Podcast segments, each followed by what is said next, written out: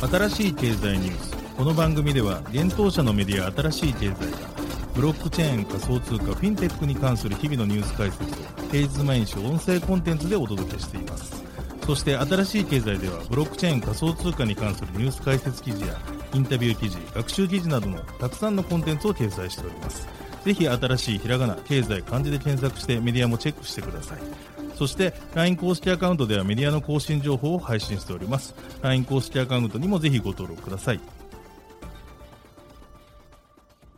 この番組は株式会社フィナンシェの提供でお送りします。フィナンシェはスポーツチームやエンタメプロジェクト、DAO などのトークンを購入して支援ができる新しいクラウドファンディングサービスです。サッカー J リーグ、野球、バスケなどのプロスポーツチームをはじめ映画やアイドル、インフルエンサーなど100以上のプロジェクトのトークンがフィナンシェで購入できます。さらにトークン購入者はプロジェクトに応じたキャンペーン参加や NFT などの特典も。ぜひ iOS や Android でフィナンシェのスマホアプリを入れて新たな応援体験を味わってください。あなたの夢がみんなの財産になるフィナンシェ。現当社新しい経済編集部の武田です。大塚です。はい、本日は11月の25日金曜日です。今日のニュース行きましょう。バイナンスが暗号資産業界復興ファンド IRI に10億ドル拠出、ポリゴン、アニモカ、アプトスラも参加予定。証券監督者国際機構 IOSCO、FTX 崩壊は暗号資産規制前進のきっかけに。ロシア国営の暗号資産取引所設立を計画か報道。エイプ発行のエイプコイン DAO BAYC 関連専用マーケットプレイスエイプコインマーケットプレイスローンチ。富士通ブロックチェーンプラットフォーム開発基盤富士通トラックトラックが世界展開セトルミントと提携。スタークウェア開発のプログラミング言語カイロ最新版がオープンソースに。イーサリアムステークされたイーサの引き出し機能搭載の開発者向けネットワークリリース。スキー場で開場前から滑れる権利の NFT 東急不動産とハッシュパレットニセコパウダートークン。職人文化の継承をかける伝統工芸ブランド創出ワコンプロジェクトフィナンシェでトークン発行一つ目のニュースいきます。バイナンスが IRI に10億ドル拠出、ポリゴン、アニモカ、アプトスらも参加予定というニュースです。大手暗号資産取引所バイナンスが暗号資産業界復興ファンド IRI に10億ドル、10億 BUSD を拠出したことを11月25日に発表しました。また、ジャンプクリプト、ポリゴンベンチャーズ、GSR、アプトスラボ、アニモカブランズらも計5000万ドルを拠出する約束をしているといいます。なおすでに約150件ほど拠出を希望するための応募があったとのことです。このファンドは破産に追い込まれた FTX によって発生している流動性危機にあるプロロジェクトを支援を目的に、バイナンスの CEO である CG ことチャンポンジオ氏が11月14日に発表していたものです。発表当時 CG 氏は FTX による悪影響がさらに連鎖するのを防ぐためと同ファンド設立の目的を述べていました。なお、このファンドの取り組みは約半年を予定しているとのことです。ファンドへの投資ストラクチャーに関してはトークン、フィアット、株式、転換社債、負債、クレジットラインなど個々の状況に応じたソリューションに対応する方針だといいます。なお、バイナンスは必要があれば20億ドルまで拠出を拡大する意向としています。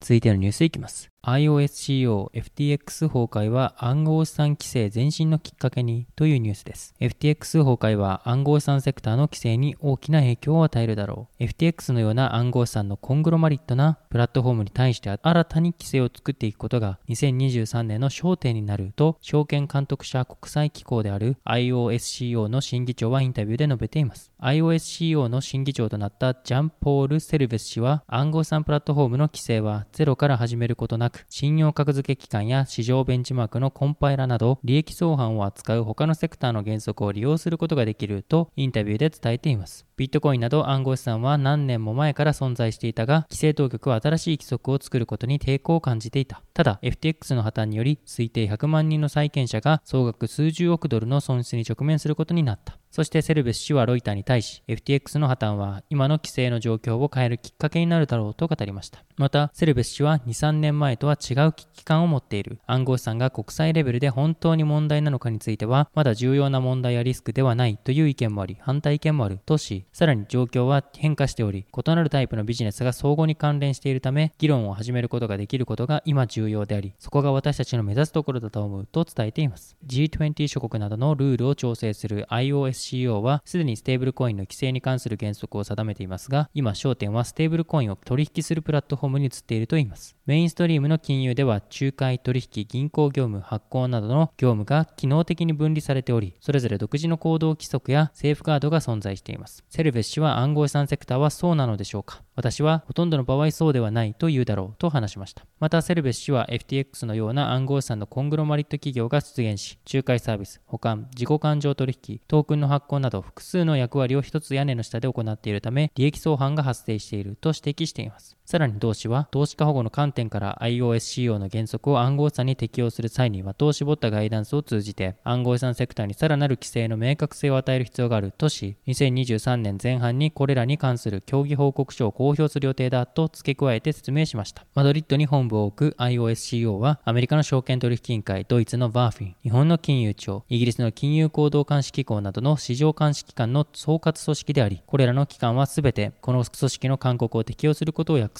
しています。ベルギーの金融規制当局 FSMA の議長を務めるセラベス氏は欧州連合の新しい暗号資産市場マイカの枠組みは暗号資産事業者の監督に焦点を当てているためグローバルな指針を開発するための興味深い出発点であると伝えています。最後にセレベス氏は世界は変化していると思う。FTX のような暗号資産コングロマリット企業の監督について新しい基準を開発する余地があることは分かっている。明らかに必要なことだと伝えました。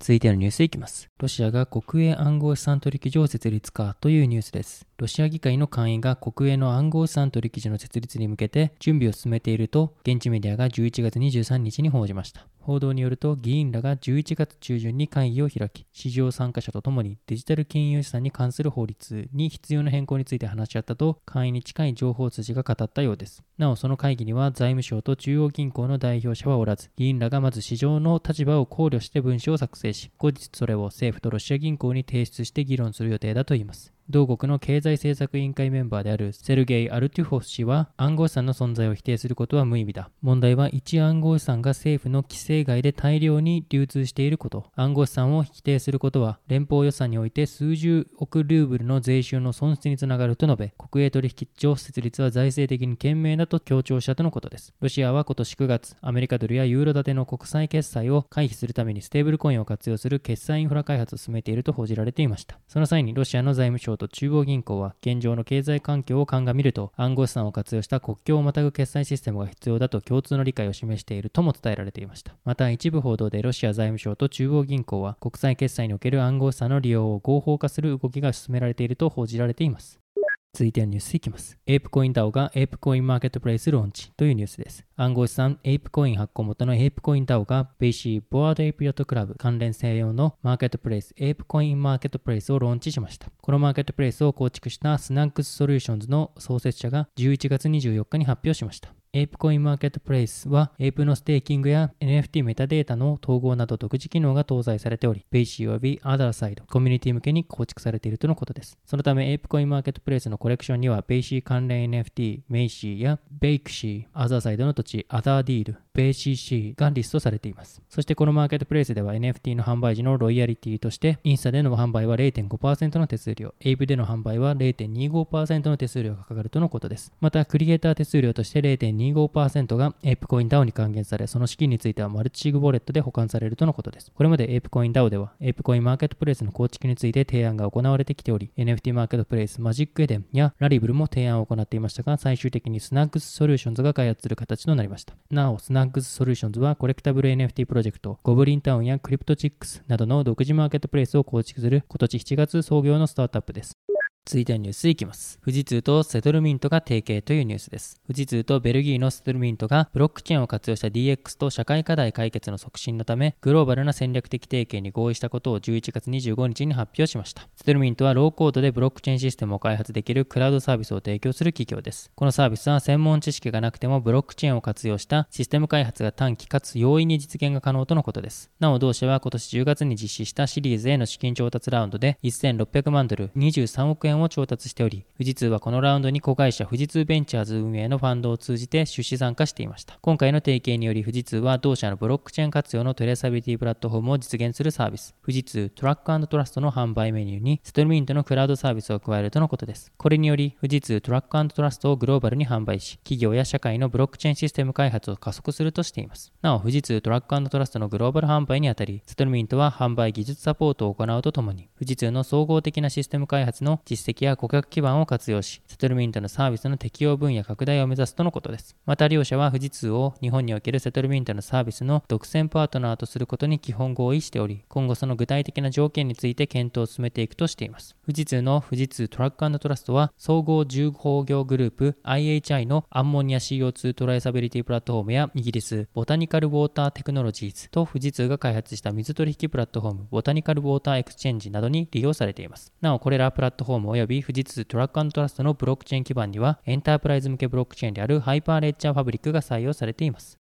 続いてのニュースいきます。カイロ言語の最新版がオープンソースにというニュースです。スタークウェアが自社で開発したプログラム言語、カイロの最新版、カイロ1.0をオープンソースで公開したことを11月25日に発表しました。スタークウェアは ZK ロールアップと呼ばれるゼロ知識証明の技術を利用したイーサリアムのレイヤー2スケーリングソリューション、スタークネットを開発提供する企業です。今回スタークウェアが公開したカイロは2020年にスタークウェアによって開発されたプログラミング言語であり、現在アバランチなどの複数のブロックチェーンで用いられている言語、ラストに非常に似た設計となっているとのことです。そのため習得するために費やす時間が少なくて済むという特徴があるといいます。また、回路はオフチェーンで計算作業を行うことで処理速度を向上させており、GK ロールアップの環境では複雑になりやすい計算をより高速で行うことができることも特徴の一つとして挙げられています。これまで回路の開発は公開されていないリポジトリで進められていましたが、今回リリースされる最新版からはパブリックリポジトリに移行されることになりました。これはスタークウェアの目指すスタークネットの完全なオープンソース化への第一歩になるといいます。なお、スタークウェアによると、現在はカイロ言語で書かれたプログラムをコンパイルして実行することは可能であるものの、スタークネットでのコントラクト開発はまだサポートされていないことに注意が必要であるとしています。しかし今後数週間のうちにスタークネットでのコントラクト開発に必要な機能が追加されることも発表しており、来年の第1四半期には完全にサポートする予定だといいます。なお、スタークウェアは11月10日に完全に独立した非営利団体のスタークネット財団を設立したことを発表しており、コミュニティ育成や教育分散化に向けたネットワークの継続的な開発と拡大に着手していくとしています。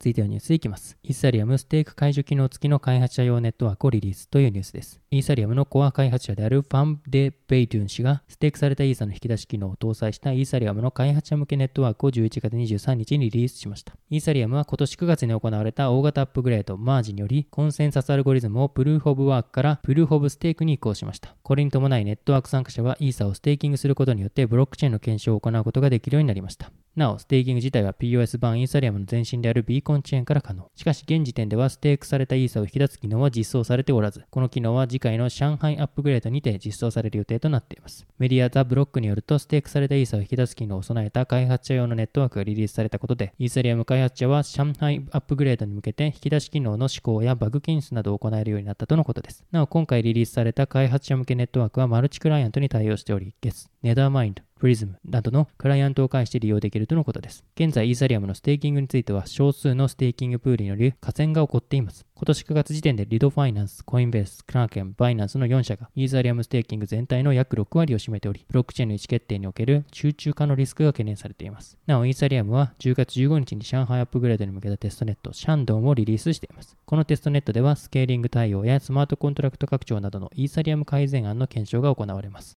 続いてはニュースいきます。ハッシュパレットと東急不動産、ニセコパウダートークン実証実験というニュースです。東急不動産とハッシュパレットがスキー場におけるアーリーエントリー券が付与された NFT、ニセコパウダートークンの販売予定を11月24日に発表しました。このニセコパウダートークンの保有者は、北海道グッチャン町所在のスキー場、ニセコ東急グランヒラフにて、対象のリフト開場時間よりも前に入場し、その日誰よりも早く滑ることができるファーストトラックが可能になるといいます。この NFT は、ハッシュパレット運営の NFT マーケットプレイス、PLT プレイスで、同社開発のブロックチェーンパレットチェーン上で発行される NFT として販売されるとのことです。販売期間については12月1日から11日が予定されています。価格は5000円前後を想定しているようで、決済はパレットトークンもしくはクレジットカードが利用できるとのことです。また利用期間は12月24日から2023年2月28日が予定されています。新しい経済がハッシュパレットや確認を取ったところ、購入できる NFT の日付は決まっているとのことです。まだ各日付の NFT は1つではなく、複数が用意されているとのこと。その他詳細については今後情報公開されるようです。なお、今回の取り組みは IoT や AI 等を活用し、課題解決をする実証的な取り組みに対して支援を行う北海道デジタルチャレンジ推進事業に採択されたとのことです。また、この実証実験は東急不動産ホールディングスが長期ビジョン、グループビジョン2030で全社方針として掲げる DX による新しい体験価値創出の取り組みの一つであるとのことです。東急不動産とハッシュパレットは今回の実証実験を皮切りに、リアルな体験価値と NFT を結びつけ、新しい体験価値を提供するとともに NFT を活用した日本の観光資源と不動産の価値向上に共同で取り組んでいくとしています。